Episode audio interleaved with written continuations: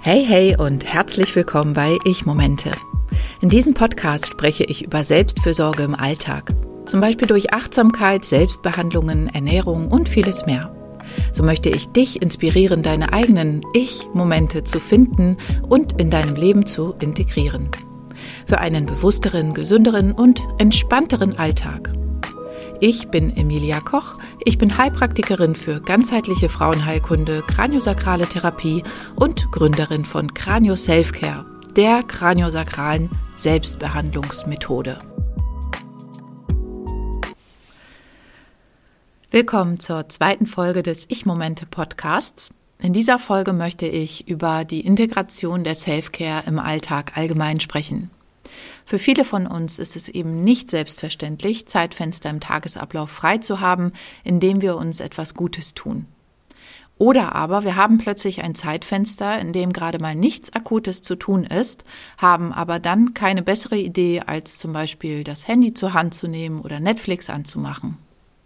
Dabei können wir unsere Zeit doch ganz bestimmt besser nutzen als das. Wie machst du das also mit der Selbstfürsorge im Alltag? Wie schaffst du es, stressfrei diese Ich-Momente zu integrieren. Meine Tipps für dich sind folgende. Erstens Routinen. Eine effektive Methode, um Selfcare in den Alltag zu integrieren, ist das Schaffen fester Zeitfenster für Selfcare-Aktivitäten. Die zweite Möglichkeit ist, Tätigkeiten miteinander zu kombinieren. Die dritte Variante wäre, einige Techniken parat zu haben, die immer dann in den Alltag integriert werden, wenn sich ein Zeitfenster ergibt. Und wie macht man das jetzt am besten? Zunächst einmal solltest du deine Zeitfenster schaffen und Zeitfenster analysieren. Also schau dir einfach deinen Alltag genau an. Wann hast du Leerlauf? Wann könntest du dir ein Zeitfenster und sei es noch so klein schaffen? Sagen wir mal, du hast täglich zwischen der Schule deiner Kinder und deinem eigenen Job noch zehn Minuten, bevor du los musst. Bisher hast du dann immer den Haushalt gemacht, den Kaffee ausgetrunken und Instagram gecheckt. Das wäre doch ein Zeitfenster. Oder du merkst, dass deine Kinder, wenn sie von Schule oder Kita nach Hause kommen, immer kurz Zeit für sich brauchen und einen Moment im Zimmer entspannen. Wie nutzt du diese Zeit für dich? Wenn du andere Verpflichtungen hast, die deine Zeit in Anspruch nehmen, ließe sich hier irgendwo eine kleine Lücke für Selfcare finden? Du merkst, worauf ich hinaus will, oder? Zunächst solltest du deinen Tag äh, ein wenig im Blick behalten. Was passiert wann und vielleicht auch warum? Manche Routinen haben sich mit der Zeit eingeschlichen, sind aber unter Umständen gar nicht so sinnvoll. Hinterfrage dich und dein Verhalten ohne schlechtes Gewissen und Selbstvorwürfe ganz neutral wann genau mache ich dies oder das und warum eigentlich. Wenn du deine Zeitfenster identifiziert hast, kannst du ganz langsam anfangen, deine Routine aufzubauen. Ja, richtig gehört. Langsam und aufbauen. Wenn du dir vornimmst, ich meditiere jetzt täglich für 30 Minuten, wie lange hältst du das durch? Eine Woche oder zwei? Wenn du aber ganz entspannt täglich, zunächst sagen wir mal für eine Minute, für eine Woche lang, also eine Woche lang eine Minute, dann für zwei Wochen lang zwei Minuten und dann nochmal für eine Woche drei Minuten und so weiter und so fort deine Selfcare durchführst, wird sich dein Körper daran gewöhnen. Du wirst es nach einiger Zeit nicht mehr hinterfragen. Wie das Zähneputzen. Oder das Negativbeispiel Rauchen.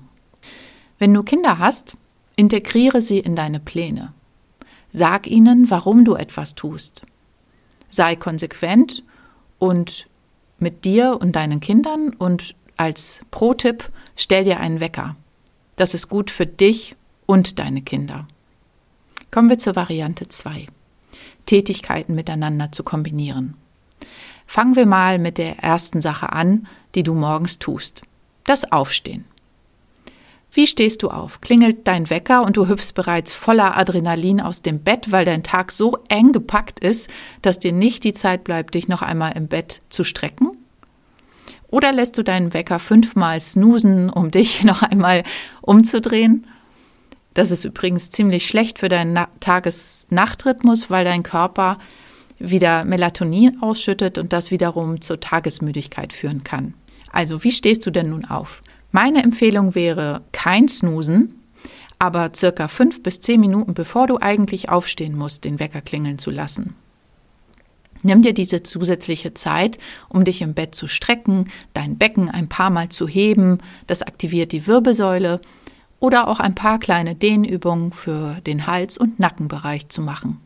Für diese kleine Routine habe ich übrigens eine kleine Masterclass aufgezeichnet, in der du drei effektive, aber kurze Techniken lernst, die täglich dreieinhalb bis fünf Minuten dauern und die sehr effektiv sind für dein kraniosakrales System. Die Class heißt Daily Craniodate und du findest sie auf meiner Webseite. Den Link packe ich dir in die Show Notes. Weiter geht's im Tagesablauf. Sagen wir mal, für dich steht als erstes dein Kaffee an. Trinke deinen Kaffee mit Genuss. Rieche einmal daran. Schenke dir ein Lächeln und nimm dir deine Schlucke ganz bewusst in dich auf.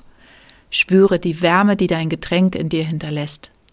Dann schau dich im Raum um in dem du stehst. Orientiere dich. Was siehst du? Was spürst du? Was riechst du? Was hörst du? Das ist eine typische Achtsamkeitsübung, die das Nervensystem integriert, beruhigt und du kannst sie immer und überall anwenden. Auch beim Frühstück wäre etwas mehr Zeit gut. Kaue gründlich und achte auf deine Ernährung. Vielleicht wäre es sinnvoll, dir dein Frühstück bereits am Abend vorher vorzubereiten, statt dir morgens hektisch einfach irgendwas reinzuschieben.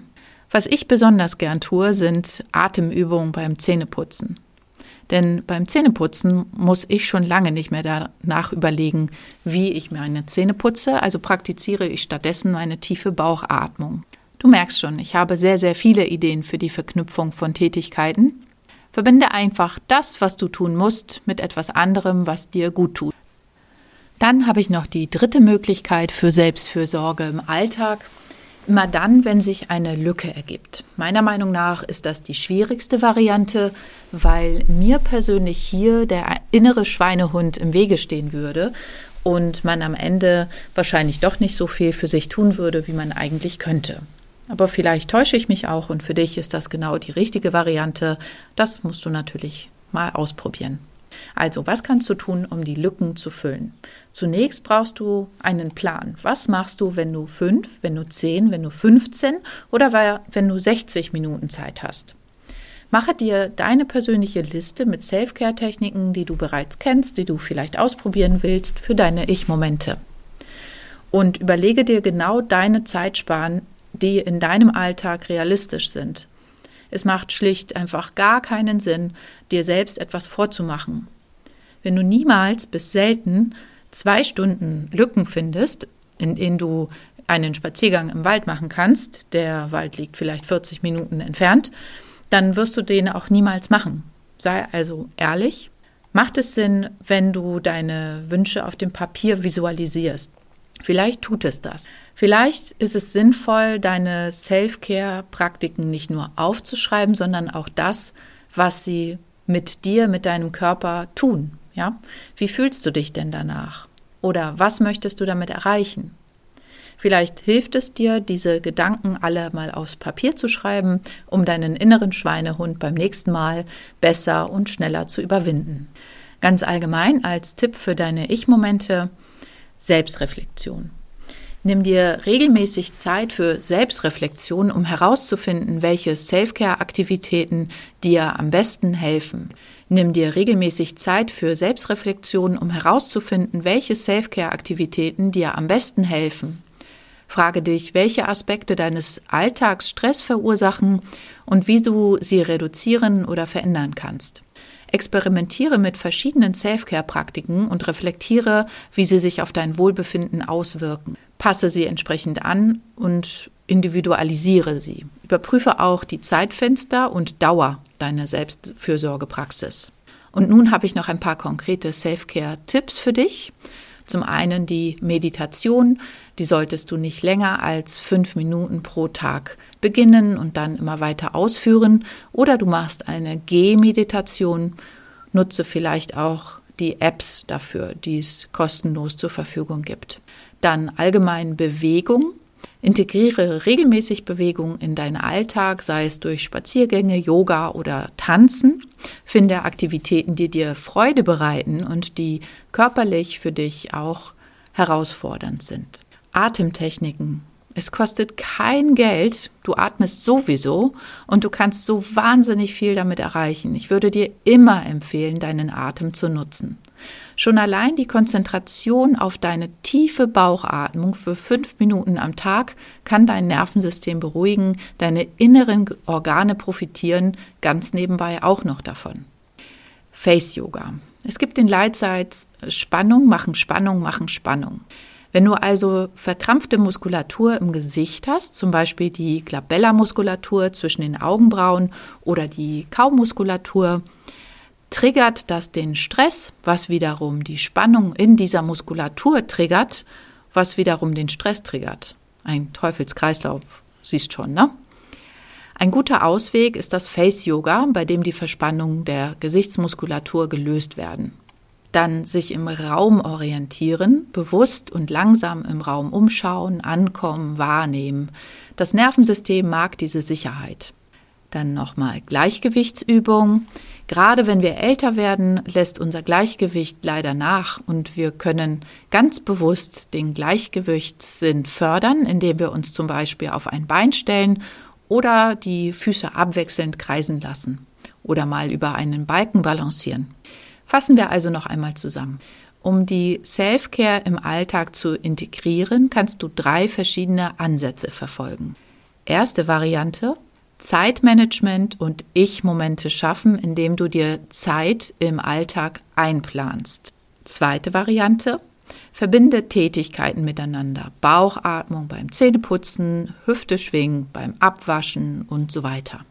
Die dritte Variante, Lücken nutzen plötzlich mal eine halbe Stunde frei. Und was machst du jetzt? Lege dir eine Liste an mit Selfcare-Techniken, die du in diesen Momenten machen kannst.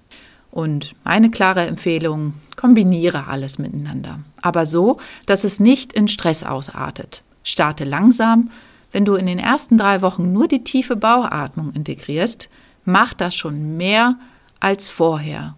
Denn du hast die tiefe Bauchatmung vorher nicht praktiziert. Das ist doch super. Und dann schau, was gibt es noch? Was kann ich noch integrieren? Das war's von mir zum Thema Self-Care im Alltag integrieren. Wenn du Fragen oder Anmerkungen hast, schreibe mir gern unter hallo at. Bis zum nächsten Mal.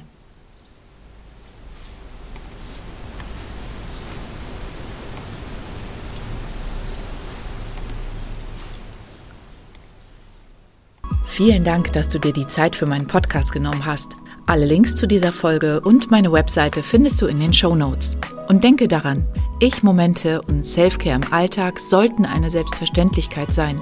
Indem wir uns regelmäßig Zeit für uns selbst nehmen und auf unsere Bedürfnisse achten, können wir unsere Energie aufladen und unserem Körper und Geist Ressourcen schenken, um körperlich und emotional gesund zu bleiben. Finde deine eigenen individuellen Praktiken und Routinen, die für dich am besten im Alltag funktionieren und dir gut tun. Bis zum nächsten Mal wünsche ich dir viele gelungene Ich-Momente.